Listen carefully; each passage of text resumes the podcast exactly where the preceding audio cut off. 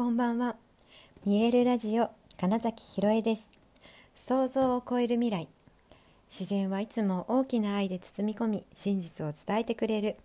ネイチャーメッセンジャーをしております。はい、改めましてこんばんは。2021年7月12日見えるラジオ始まりました。はい、今日もね晴れたりしてちょっと夜は降ったり雨降ったりしてますけれども、昨日今日と東京は結構ね、いいお天気っていう風になってきたので、もうすぐ梅雨明けするのかなと思ったりしておりますが、明けてもね湿度がある、東京の夏って感じだとは思うので暑いんですけどね。はいやっぱりこれはねちょっと北海道で育った私にとってはもうね東京の方が長くいるんですけれども、それでもやっぱり馴染ませるにはちょっと時間がかかるんですよね、この湿度と暑さっていうのが。でやっぱ育った生まれて育った場所っていうのは結構本当に自分に影響を与えてるんだなっていうことをねこういう時にすごい感じるですね。でなんていうのかな、神様、神社とかねそういう神様にお参りする時っていうのが今住んでいるところの神様も大事だけれども、その生まれたところの神様っていうのも実は大事なんだよって言われてたりしてね。はい、で私のだから生まれた場所、つまりそのうぶすな様、神様がどれなのか実は全然知らないなっていうことをね思ったりして、私が、今実家がある場所って3歳過ぎまでいた場所が違うんですよね。そう4歳の時に今実家のある場所に引っ越したので、それまで別の場所に住んでたっていうこともあって、だからその区になのかもっとその町中なのかとか含めてって思ったら、多分そのお腹に長くいる時に近い場所っていうことなので、前の家の近くの、神社とかそういう、祀られている神様がいたらそうこうじゃないかなって思ってはいるんですけど、確認したことないのでね、また今度帰る時にでもちょっとね、ご挨拶とか行けたらいいかななんてことも思ったりしてます。で私今日誰かが言ってて私もなんですって言ったのが名前のことなんですけど、私の名前って両親がつけたんじゃなくて占い師さんがつけたんだよって教わってるんですね。でその母が大変だったから自分の名前も変えるみたいなことでね見てもらった後に、生まれたので、自分たちでちょっと名前をつけるんじゃなくてその先生にって言ってつけてもらったのが、私のその金崎ひろえのひろえっていうのが漢字だと敬老の敬、敬うっていう字に、三髄の絵、江戸の絵って書くんですね。であんまりその敬老の日の敬っていう字がひろとはほとんど一応読むことにはなってるんですけど、ほとんどそういう読み方をする人っていないので、大体高江さんとかね吉江さんとかって呼ばれることが多くって、でもう本当に、だから当て字に近いような感じなので、もう本当に読んでもらうことが少なかったし、小学校の先生とかもすぐに忘れちゃって、呼び出し口で電話の呼び出し口で戸惑う、ためらうみたいなことがあったりとかね、するような、名前で、だから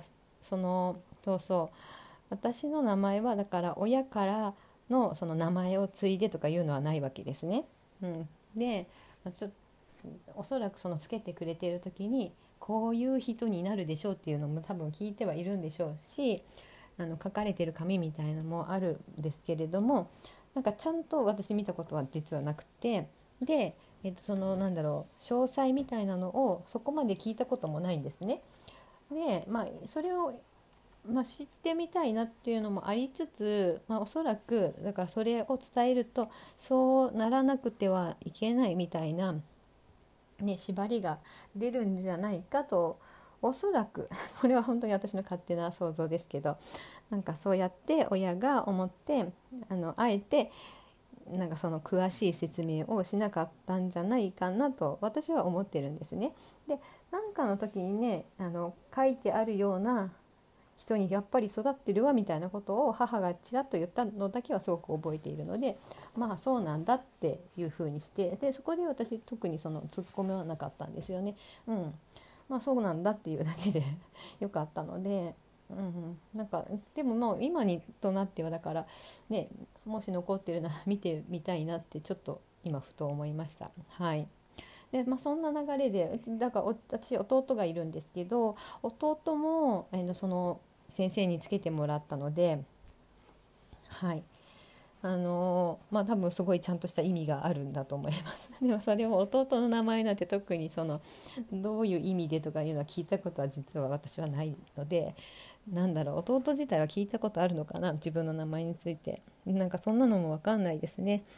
なんかそう思うとなんかちっちゃい時になんだろう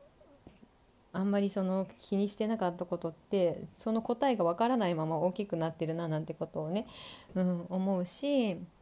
その幼少期の頃の思い出とかね、よく言われるそのトラウマ的なね、こととかもだからそこで、解決しないで残っていると大人になってもその影響が出るってことだったりもするし、うん、やっぱりそのなんだろう言葉が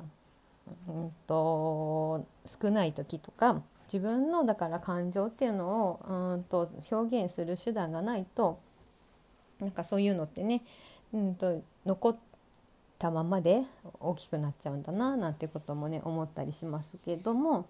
私のその名前とかに関しては、まあ、むしろ言われなかったり聞かなかったことで、なんだろう今の自分っていうその自分だけを頼るしかないというかね、風になれたのは良かったなって今話しながら思いましたね。はい、そうですね。その何の話からだっけ？神様ね、神様の話しててね、そう生まれたところの神様もみたいな話でしたね。そうそうそう。で、まあね本当に何でも神様がいるっていうのがまあ日本のね。日本人の考え方ですよね。なので本当にね自分の持ち物とか着るものもそうだしとか、あと食べるものも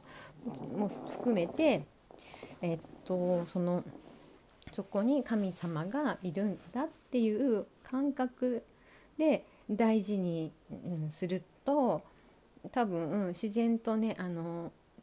エネルギーの循環っていうのがね起こるんじゃないかなって思うんですよ。なんとなくっていうよりはやっぱり自分が本当に気に入ってとかで手に入れたものは大事にする。そうするとそこに、住んでる神様もさらに喜んでくれて、なんか来てよかったなって思ってもらって、なんかいいことを呼んでくれるんじゃないかななんてこともねちょっと思ったりします。もう本当になんかどこにでも全てに本当に神様がいるんだなって思いながら身の回りをなんか眺めてみた時にね、本当にだからそのままの状態でどれにもどこにでもいるなって感じられたら、多分全部のものを大事にできるし、だから無理してなんか断捨離しなくてもいいのかなっていうこともちょっと思ったりするんですね。ただそれでパッと見た時に全然そのなんか思い入れが持てないっていうのは、多分そのときめきかないっていうこととも結びつくように、